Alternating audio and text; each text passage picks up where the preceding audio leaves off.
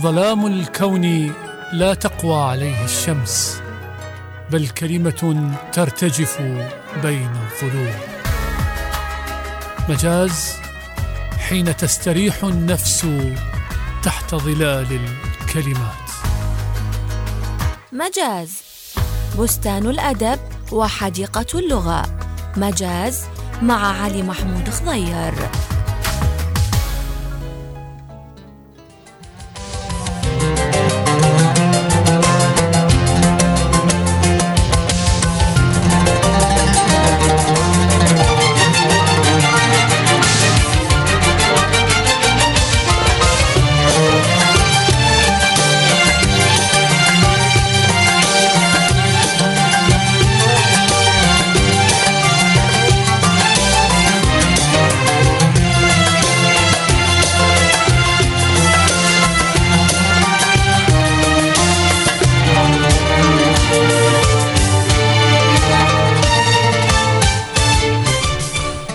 أطيب تحية وأجمل سلام لكم مستمعينا في كل مكان. أصدقاء برنامج مجاز في حلقة جديدة عبر أثير راديو تايمز سكوير. فكونوا معنا.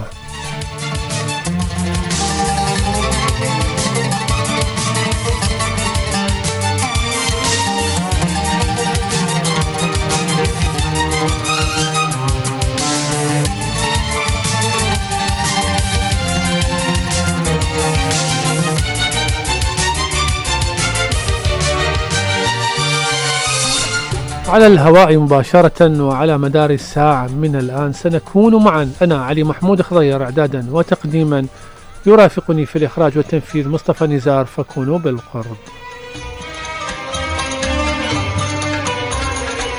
يلي تعبنا سنين في هواه عامل نفسه ما يعرفنا بعد العمر ده كله معاه.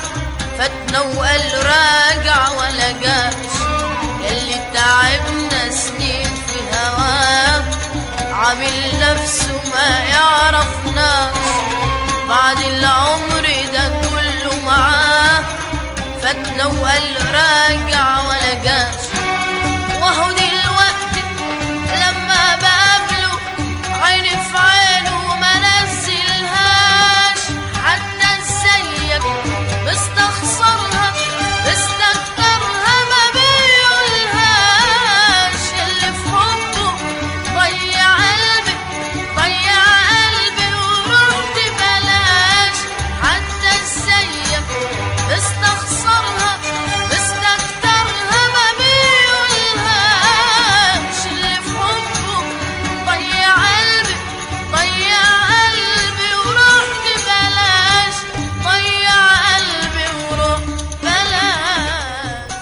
حياكم الله. حيا المستمعين في كل مكان اللي يسمعونا بالراديو واللي يسمعنا عبر تطبيقات الهاتف المحمول أو منصات الإذاعة في فيسبوك وإنستغرام في كل مكان. إن شاء الله تكونون بصحة وعافية أنتم وأحبابكم. اليوم حلقتنا إن شاء الله حلقة ممتعة ومثيرة بتفاصيل ثقافية أدبية فنية فكرية.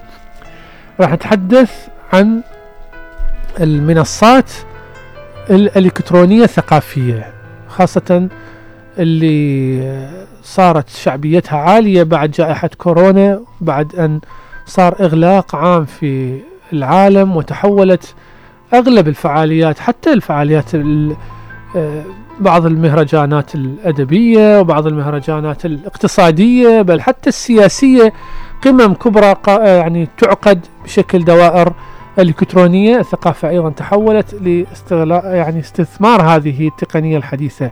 نتحدث عن آه، شريط الكتب واليوم عندنا إطلالة خاصة آه، للروائي العراقي البصري مرتضى جزار في يعني تصريح ولقاء خاص بمجاز وراديو تايم سكوير. وأيضا سنتحدث عن آه، استقاء المعلومة من خبرة الحياة ومن القراءة موضوع غاية في الأهمية من يوميات الكاتب فوزي كريم. غير هذا وذاك عندنا أخبار وأحداث ثقافية فكونوا معنا نبلش ورا فاصل قصير.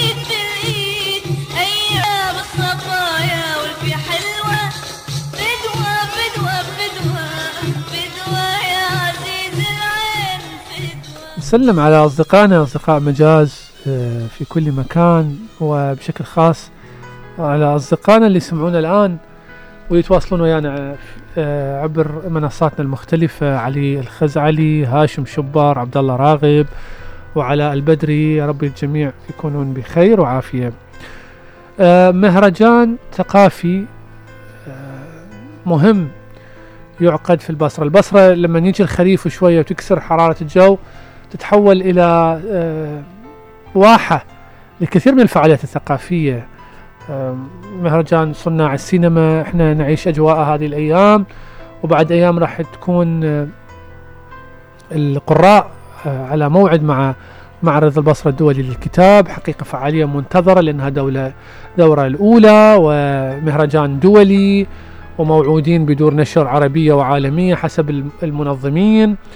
وتايمز سكوير الحاضر حقيقة في كل فعالية نوعية هو راح يكون الراعي الإعلامي الحصري لهذا المهرجان أو هذا الملتقى وهذا المعرض. وهذا في شيء حقيقة مدعاة فخر إنه.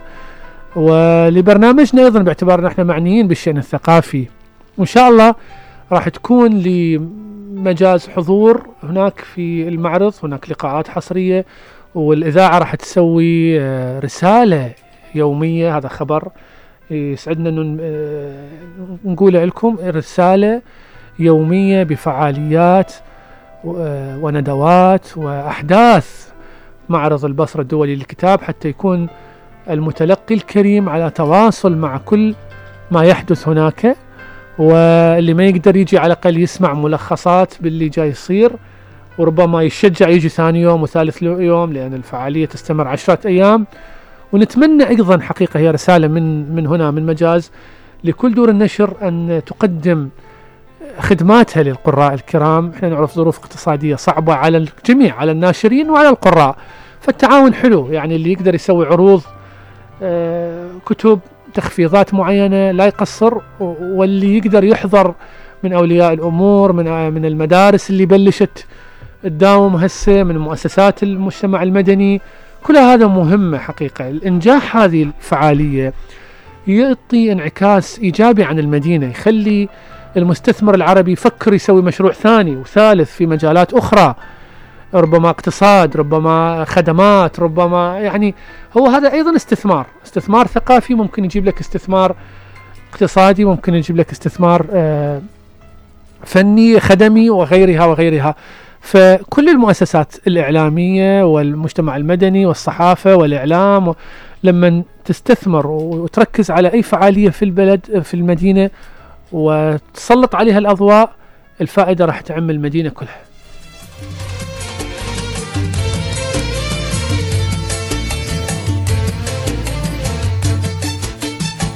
يا بعدهم كلهم يا سراجي بينهم.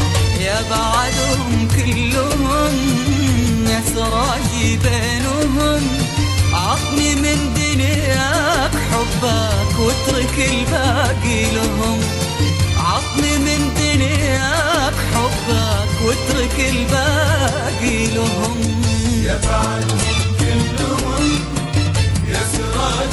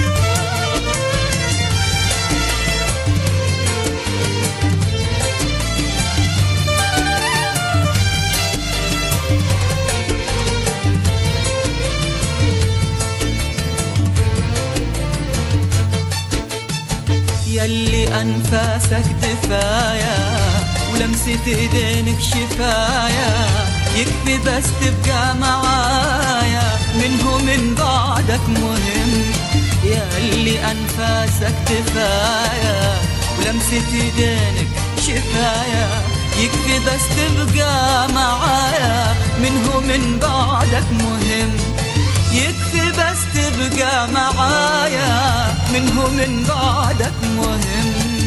يا كلهم عطل الدنيا واترك الباقي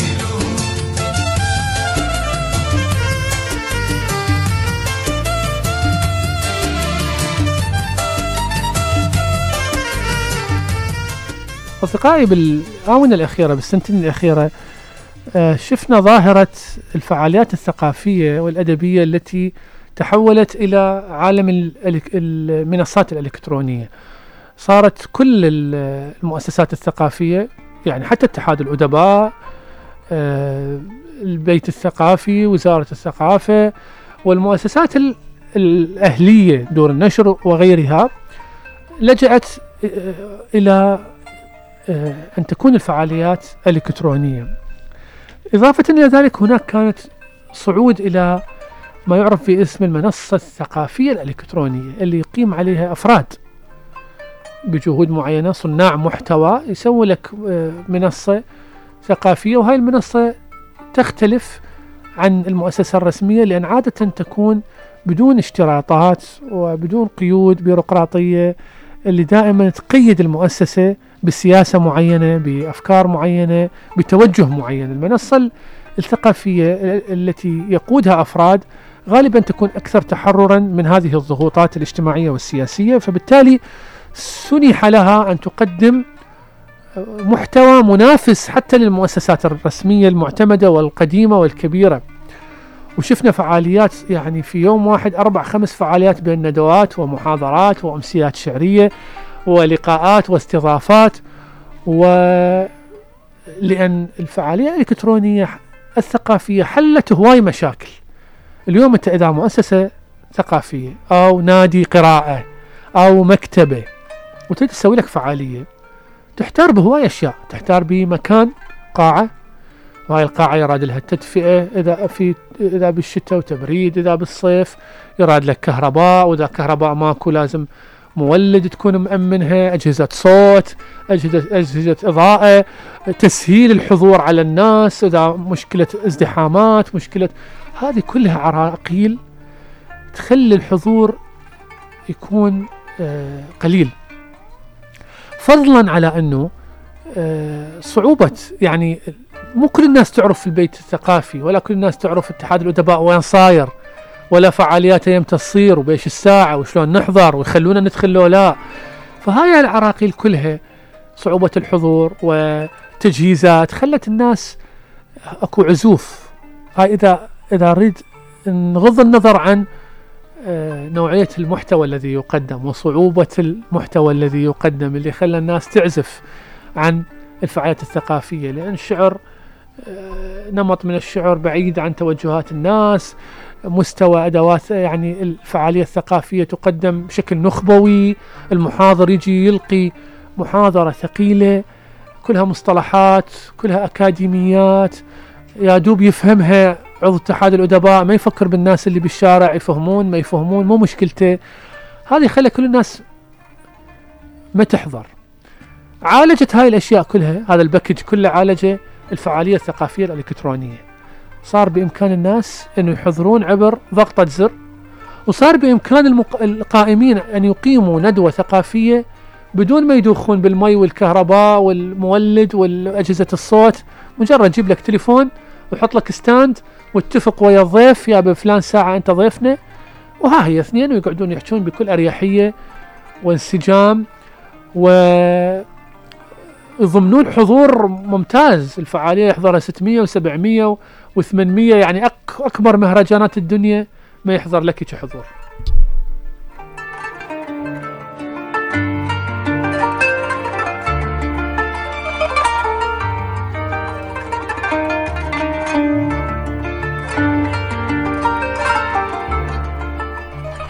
بس هاي هاي الظاهرة بها إيجابيات كثيرة مثل ما استعرضنا وبها سلبيات.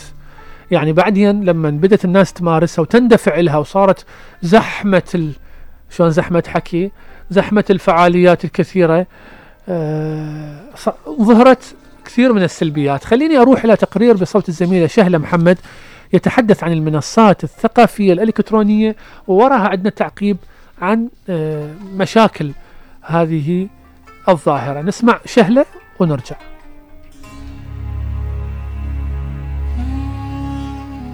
عن ظاهرة المنصات الثقافية الإلكترونية.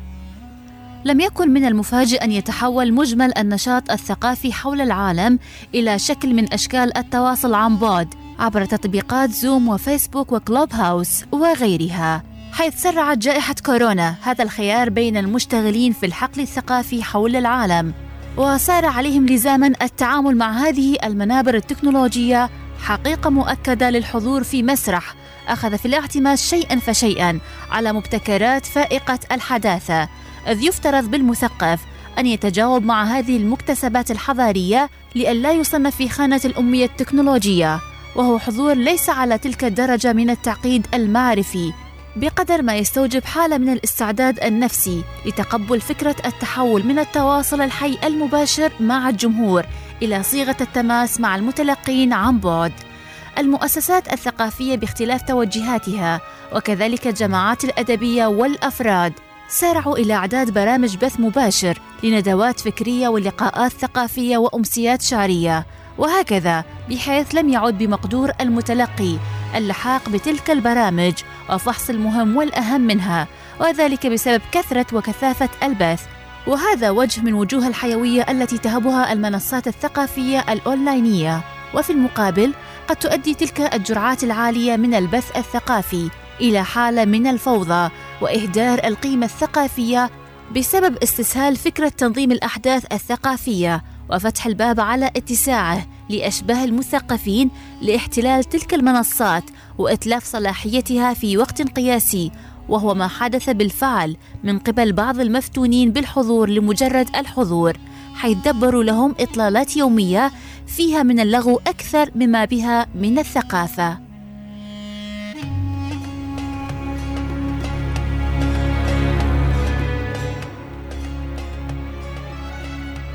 خارج المنصات الأونلاينية كان القائمون على النشاط الثقافي يشتكون من ضآلة الحضور وبالمقابل كان الجمهور يتبرم بسبب تواضع الطرح الثقافي ورداءة النصوص الشعرية المشترة وهكذا حدثت القطيعة الثقافية وعندما ظهرت اليوم فكرة اللقاءات الأونلاينية تصور بعض المنشغلين بالثقافة أن هذا المكتسب سيكون بمثابة الحل السحري لإعادة التواصل مع الجمهور بمعزل عن الوسيط المكاني وتعقيداته. إذ لا بيروقراطية تنظيمية ولا عناء في الحضور ولا رقابة حتى وكل تلك المنظومة من الأسباب وغيرها تشجع على قبول الحضور الذي لا يكلف المتلقي سوى الدخول على رابط الدعوة والانضمام إلى معشر المثقفين بضغطة زر هنا يبرز السؤال حول جدية المتلقي في التعامل مع هذا النمط من الأداء الثقافي. فقد يكون راغبا بالفعل في التواصل الثقافي والتعرف على الأسماء الفاعلة وهو الأمر الذي يرفع بالتأكيد من قيمة البث الثقافي على تلك المنصات. وفي المقابل قد لا يكون ذلك المتلقي سوى متطفل على حالة ثقافية جديدة لا يهمه منها إلا ظهور صورته على مواقع التواصل. تماما كذلك الصنف من المتلقين الذين يصرون على تقديم مداخلات سطحية في المحاضرات الواقعية وذلك من أجل الاستعراض لا غير. وبالتالي تنتفي قيمة هذه القفزة التكنولوجية. بحيث تتكرر المعضله القديمة المتمثلة في اضمحلال عدد الجمهور وعجز المثقفين عن استقطاب المتلقين بمعنى إن هذه الاحتفالية الأونلاينية لن تكون سوى لطخات مكياجية لمشهد ثقافي مشوه.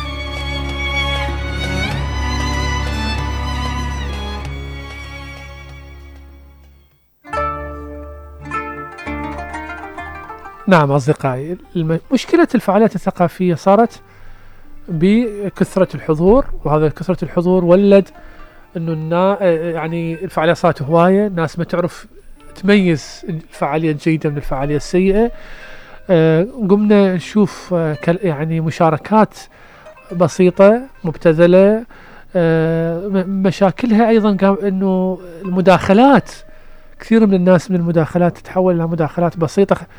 وما لها قيمة بس مجرد حب الظهور خاصة في الكلب هاوس. حقيقة كلب هاوس مشكلته إنه هذه قضية مشاركة الم- ال- المداخلات المشاركين ما تقدر تضبطها لأن ممكن هو يرفع يرفع إيده للمشاركة ويدخل بمداخلة ويأخذ النقاش إلى منطقة أخرى بعيدة عن ال- الرصانة اللي يحرص عليها القائمين على الفعالية. ولهذا شفنا انهيار سريع مثل ما كان اكو صعود سريع. يعني في البدايه كانت كلب هاوس وفعالياتها الثقافية حقيقة شكلت ظاهرة. الآن أشوفها متخففة جدا وتحولت إلى شيء عادي جدا. بس الغريب يعني اسمحوا لي آه إنه أنا كنت ألاحظ إنه أكو بعض الأسماء الثقافية هنا وهناك تستغرب إنه تشوفه موجود وحاضر وفعال ومشارك بكل فعالية. وعلى مدار الأيام وعلى مدار اليوم وعلى مدار الأسبوع. يمتى ما تدخل على كلب هاوس وتشوف فد أربع فعاليات ثقافية تشوف اسم اسمين متكررات وحاضرات.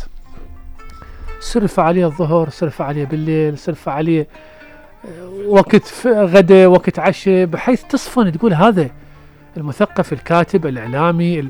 يمتى يشوف أهله يمتى يقرا يمتى يتأمل يمتى يقعد ويا نفسه شوية ويصفن و... لأن أحيانا ال- الإنسان يحتاج يقعد ويا نفسه يتأمل يحضر نفسه الباكر يراجع اللي سواه زين هذا الحضور الدائم الأبدي ال- نعم قد قد يكون هذا توهج قد يكون هذا آه، شخص حاضر دائما يقدر يحكي بكل شيء وأي شيء. وعنده بديهة وهذه لكن هذا لا يحوله إلى شخص مستهلك مبتذل كلامه يخلص بحيث يصير مكرر.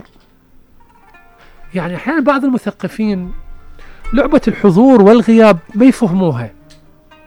أحيانا غيابك مهم بقدر حضورك. يعني حتى الفعالية اللي تشارك بيها حتى المداخلة حتى الفكرة اللي تقولها حتى يكون لها قيمة. عليها أن تقال باقتصاد. أكو ناس لا فاهم أنه أنت لازم تكون موجود بالصورة دائما بغض النظر عن عن نوع الظهور وقيمة هذا الظهور. أكو مهرجان ثق... شعري لازم أكون. أكو معرض كتاب لازم أسوي لي حفل توقيع. أكو إيفاد لفلان مكان لازم أزرق اسمي بال بال بال بالوفد شلون ما كان وأظهر أنا وأقف يم ال- المسؤولين وكذا. اكو ديوان آه، كم ديوان لازم اطلع لي كتاب. حقيقة ويتحول إلى حالة هو طبعا ما يحس بيها بس الجمهور والقراء والها يحسون بيها ويعزفون عن عنها. نريد نتح... في اليوم نتناقش عن قضية ال... العزف والعزوف. فرق بين كلمة اللغة العجيبة اللغة العربية. يعني ليش هناك عزف وعزوف وعازف؟ هذا الجذر إحنا إن شاء الله نتناوله في في واحدة من الفقرات. فاصل وراح يطل علينا آه واحد من كتابنا المبدعين آه مرتضى جزار في آه لقاء وتصريح خاص بواحد من مشاريع الجديدة التي يشتغل عليها واللي بعنوان ورشة تحريك بوست إيده وما قبل كلك أنا الزعل قلبي عليه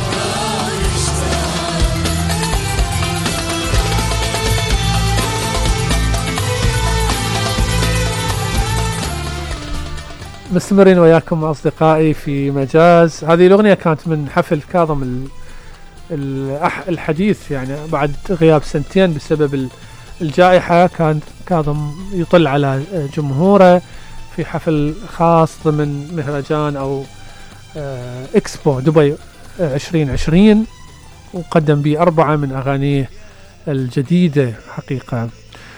آم، مرتضى جزار واحد من ال- الكتاب ال- البصريين العراقيين حقيقة المهمومين ثقافيا. يعني مرتضى ممكن كان ممكن ببساطة مثل كثير من الكتاب أن يكون كاتبا عاديا يكتب شعر يكتب قصة يكتب رواية لكن أكو نمط من المثقفين يكون عنده هم ثقافي. اجتماعي يعني هم ذو طابع اجتماعي.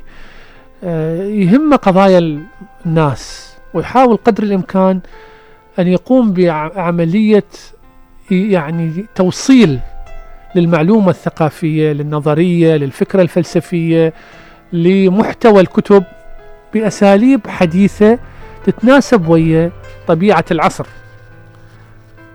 لأن إحنا مشكلتنا الآن هي مو مشكلة كتابة.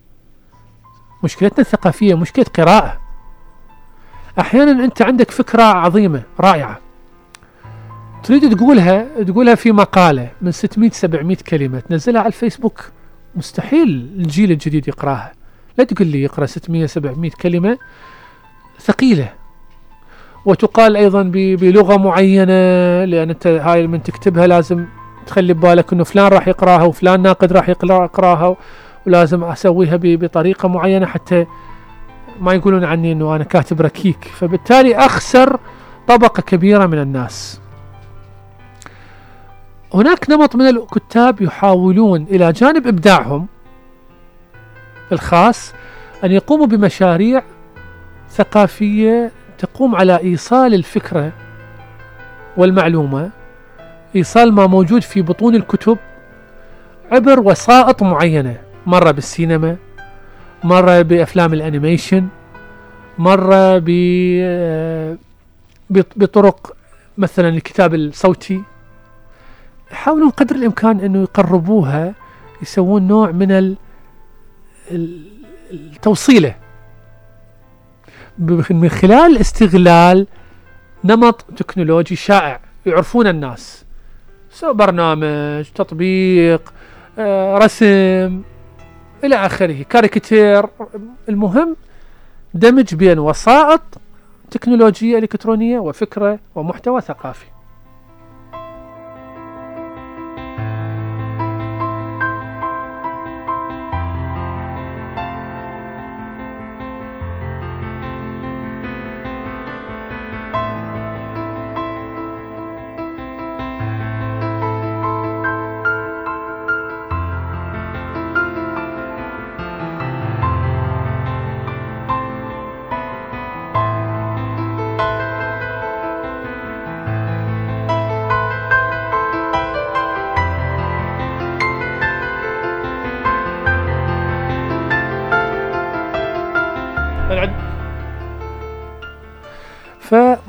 فمرتضى آه، مش يشتغل على سلسلة من من الانيميشن اسمها تحريك وهي تستغل قضية الرسوم المتحركة والمقالة الثقافية المسجلة بالصوت والمكتوبة بلغة قريبة من الش من من فهم المتلقي آه، من أجل آه، توصيل فكرة أو حادثة أو حكاية ذات مضامين ثقافية بأسلوب عصري.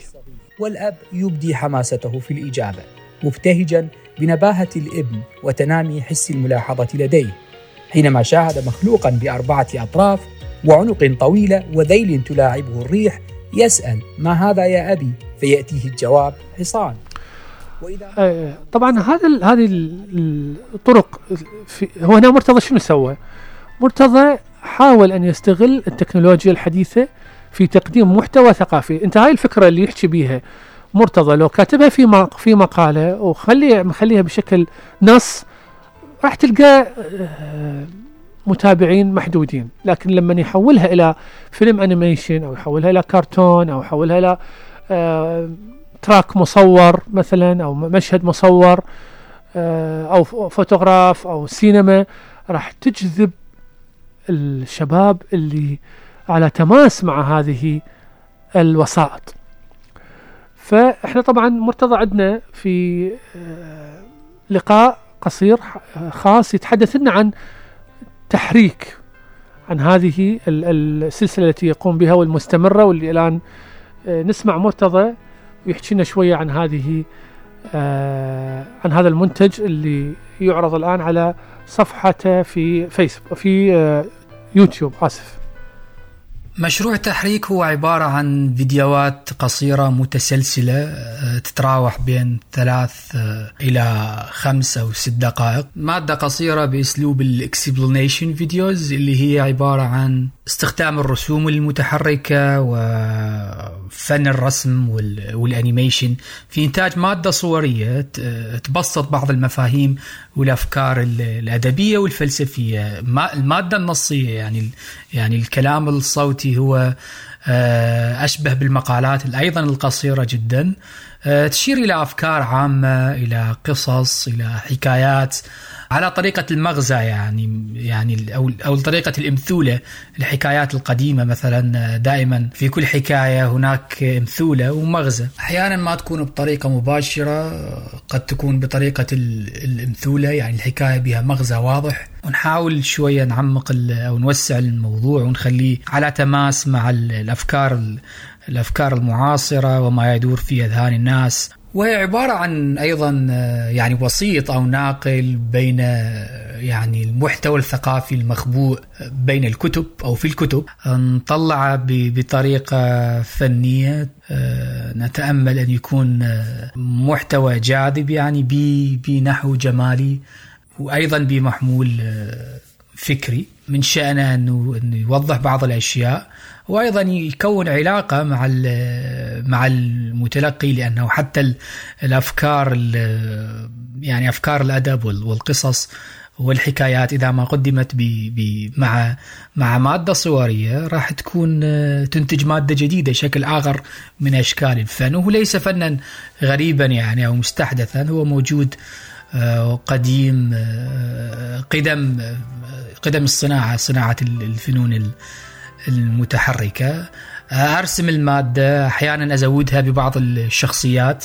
أحيانا لا مجرد إشارات آه، ورموز تكون تخلي المتلقي مشغول بصريا. أيضا يعني ينفعل مع مع المادة الصوتية. آه، والمشروع في بدايته حاليا نشتغل على ال- الحلقة الخامسة والأمور ماشية. نعم أصدقائي.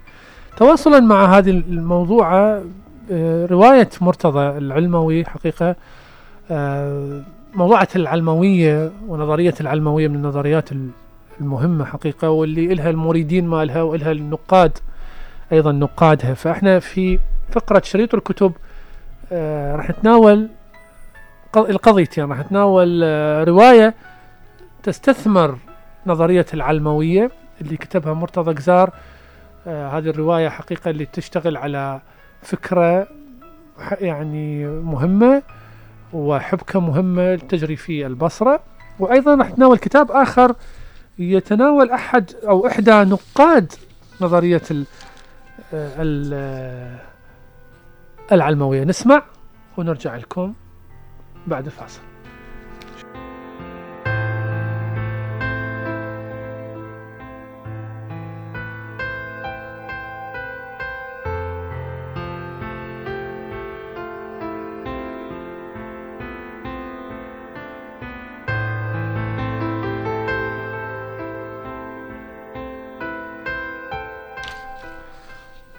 إذا بصوت الزميلة لبنى الفضل راح نسمع شريط الكتب آه، اللي راح يتحدث لنا عن رواية ويتحدث لنا عن كتاب رهبان نظرية التطور.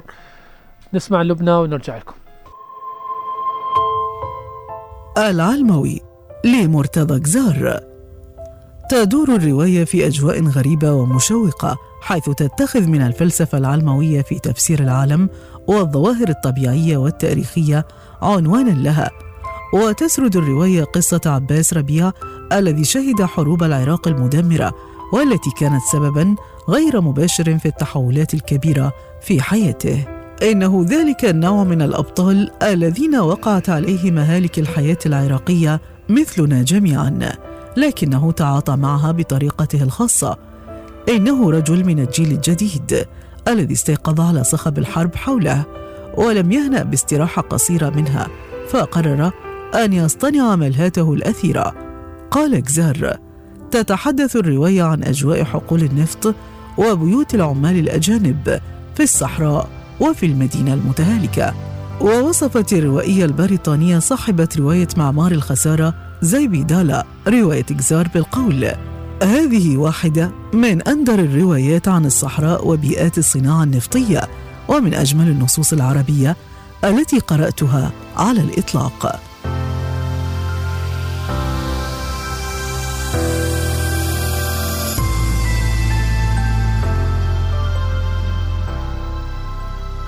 مرتضى جزار من مواليد 1982 تخرج من كلية الهندسة في بغداد وعمل مهندسا لعشرة أعوام في حقول العراق الجنوبية.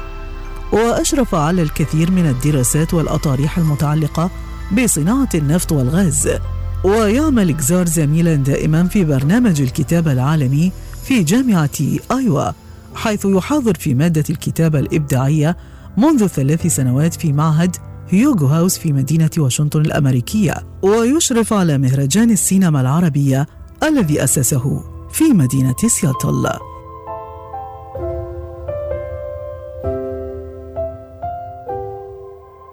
رهبان نظرية التطور لماري ميدجلي في هذا الكتاب تعمل الدكتور ميدجلي على كشف اللامنطقية وفقر المعتقدات التي تتوارى خلف هيبة العلوم التجريبية وتتوجه بانتقادات حادة لإساءة استخدام هذه العلوم كما تبحث في ظاهرة تحول هذه العلوم عند البعض إلى بدائل للأديان مشيرة إلى مدى التشوه الذي يصيبها نتيجة ذلك.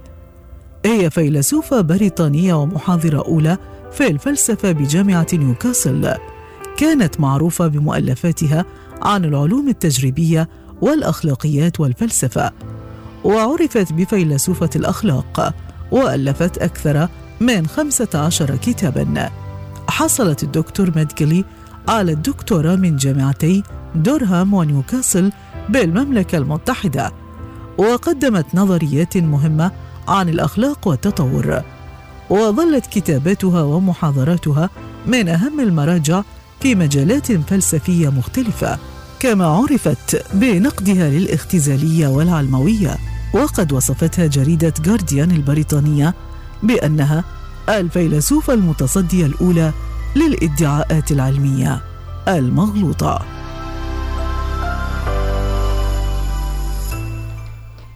إذا كان هذا صوت الزميلة لبنى الفضل وشريط الكتب مستمرين معاكم أصدقائي في مجاز من راديو تايمز سكوير. خليكم ويانا.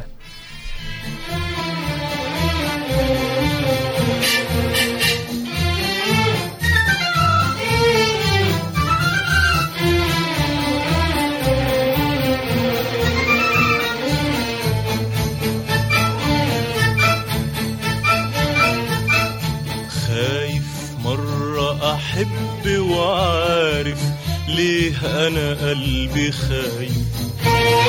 شفت الحب بيبكي ويضحك ملوى عيون وشفايف. خايف مرة أحب وعارف ليه أنا قلبي خايف. شفت الحب بيبكي ويضحك ملوى عيون وشفايف بس الاقي اللي احب واللي قلبي يروح لقلبه بس الاقي اللي احب واللي قلبي يروح لقلبه. واللي ترتاح روحي جنبه يومها عمري ما بقى خايف.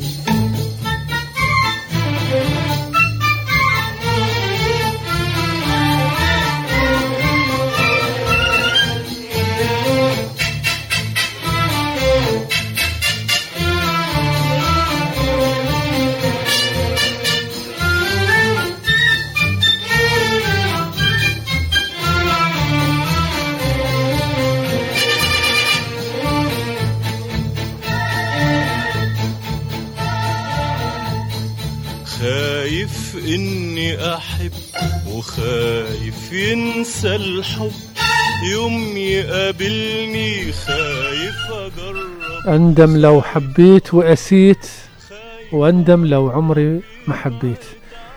يعني هذه شوف تاخذ لك أغنية صار خمسين سنة ولا تزال كل ما تسمعها تكتشف بها منطقة جمالية سواء بالكلمات أو باللحن. كلمات مأمون الشناوي وألحان بليغ.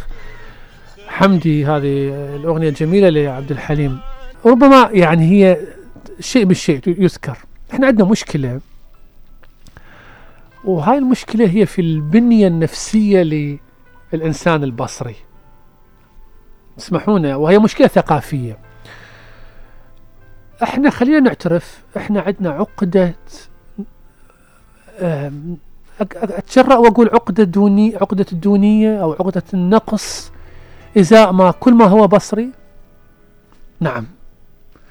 هناك إحساس بأنه إحنا نجومنا أسماءنا شعرائنا إعلاميين كتابنا دائما أكو تصور عند العامة المتلقين بأنهم أقل شانا من الفنانين والكتاب والإعلاميين والو- في الوطن العربي أو في بغداد أو هنا وهناك أو في كردستان.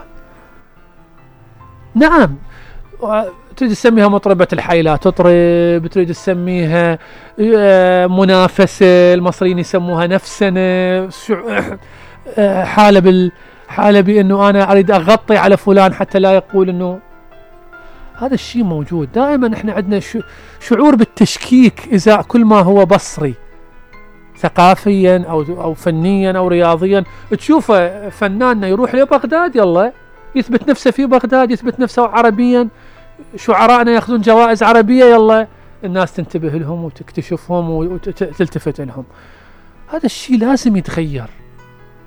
واللي يغيره هو المتلقي البصري.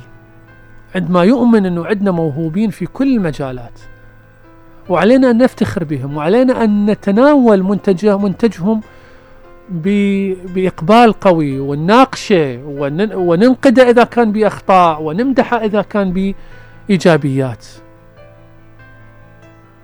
مبدعين موجودين في كل المجالات لكن إحنا مغطين عليهم لأسباب كثيرة. فأتمنى كل كل فعالياتنا سواء مو هنا يعني إحنا جزء الشباب في الم في صناع السينما ذكروني بهاي الملاحظة لكنها موجودة. والله شوفي أقول لكم فت قضية معينة. آه، إحنا في الوسط الثقافي تجي ف... آه، نعرف حجم الحضور ونوعه اللي يحضر الأمسيات الشعرية. الامسيات الشعرية الشعر الفصيح حصرا. إذا كان الشاعر بصري. لكن ما أن تعلن اتحاد الأدباء أو البيت الثقافي أو سين وصاد من المؤسسات الثقافية أنه جاي شاعر من بغداد أو جاي شاعر من فلان أو جاي شاعر من علان. كان ظاهر في مكان معين. تشوف الحضور اختلف. نوعية التجاوب والاستجابة اختلفت. مو لأنه ال- اللي جاي هو أكثر quality يعني آه، لا لا شعراءنا عندهم قدرة أف يعني آه، يعني أنا ابن ابن الكار فأنا أحكي لك قضية من داخل خلينا نسميها من داخل المخ- مختبر ال- أو أسرار ربما الب- البعض ما يحكيها ما عنده جرأة إنه يحكيها. ليش هذا؟ ليش جاي؟ جاي من هاي السطوة سطوة الهامش والمركز. سطوة من الشعور أنه دائما العاصمة أهم وما دام هذا موجود بالعاصمة فهو أفضل من اللي عندنا. مو صحيح. وما أتمنى أنه هاي تفهم أنه هي مناطقية. اللي يفهمها مناطقية هذا عنده مشكلة بعقله. هذا أمر واقع. علينا أن نواجهه. علينا أن نعترف به. علينا أن نقوله. جمهورنا عنده هاي المشكلة. ولهذا تشوف أنت الممثل مالتنا يروح يشتهر في بغداد يلا نقوم نعامله بكهرباء.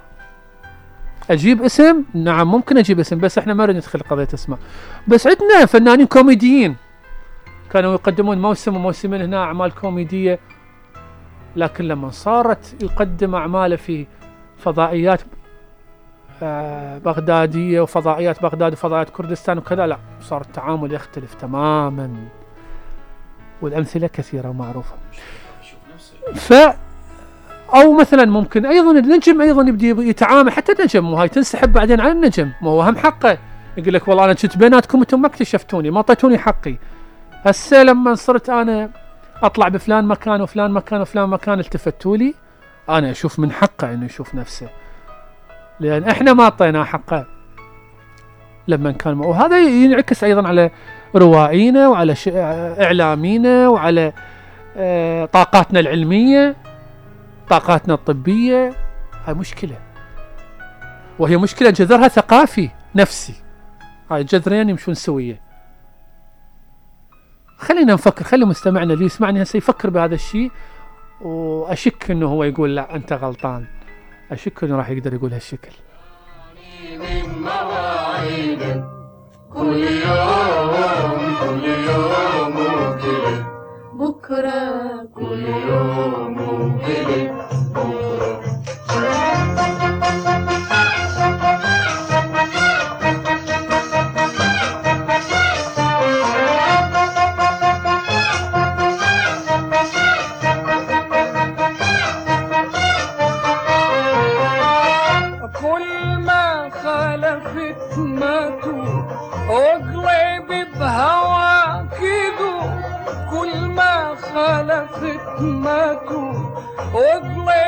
اقلبي بهوا كيدو لو أدري المحبة ذنوب لا أحبك ولا أريدك. لو أدري المحبة ذنوب لا أحبك ولا أريدك.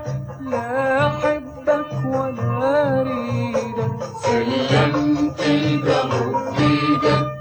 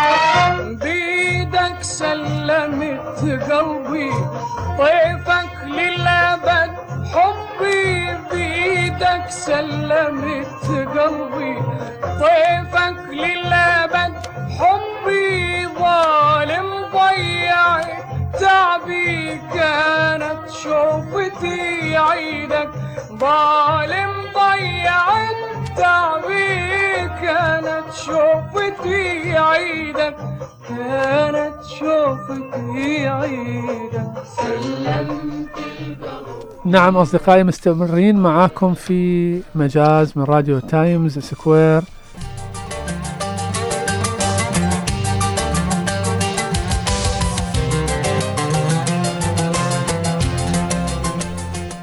يقول الشاعر وأراه عذبا في الخصام وفي الرضا. أراه أراه عذبا في الخصام وفي الرضا. وأراه في كل الظروف جميلا. وأراه في غدو الصباح وفي المساء ويراه قلبي بكرة وأصيلا.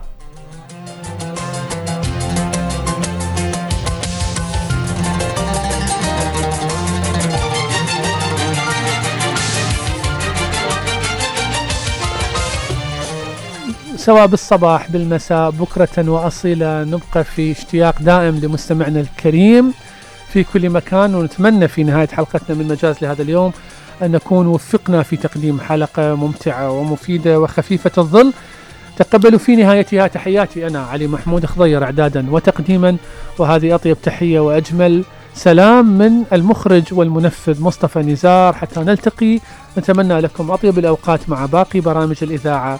كونوا في رعاية الله وحفظه. ظلام الكون لا تقوى عليه الشمس بل كلمة ترتجف بين الظلوم. مجاز حين تستريح النفس تحت ظلال الكلمات.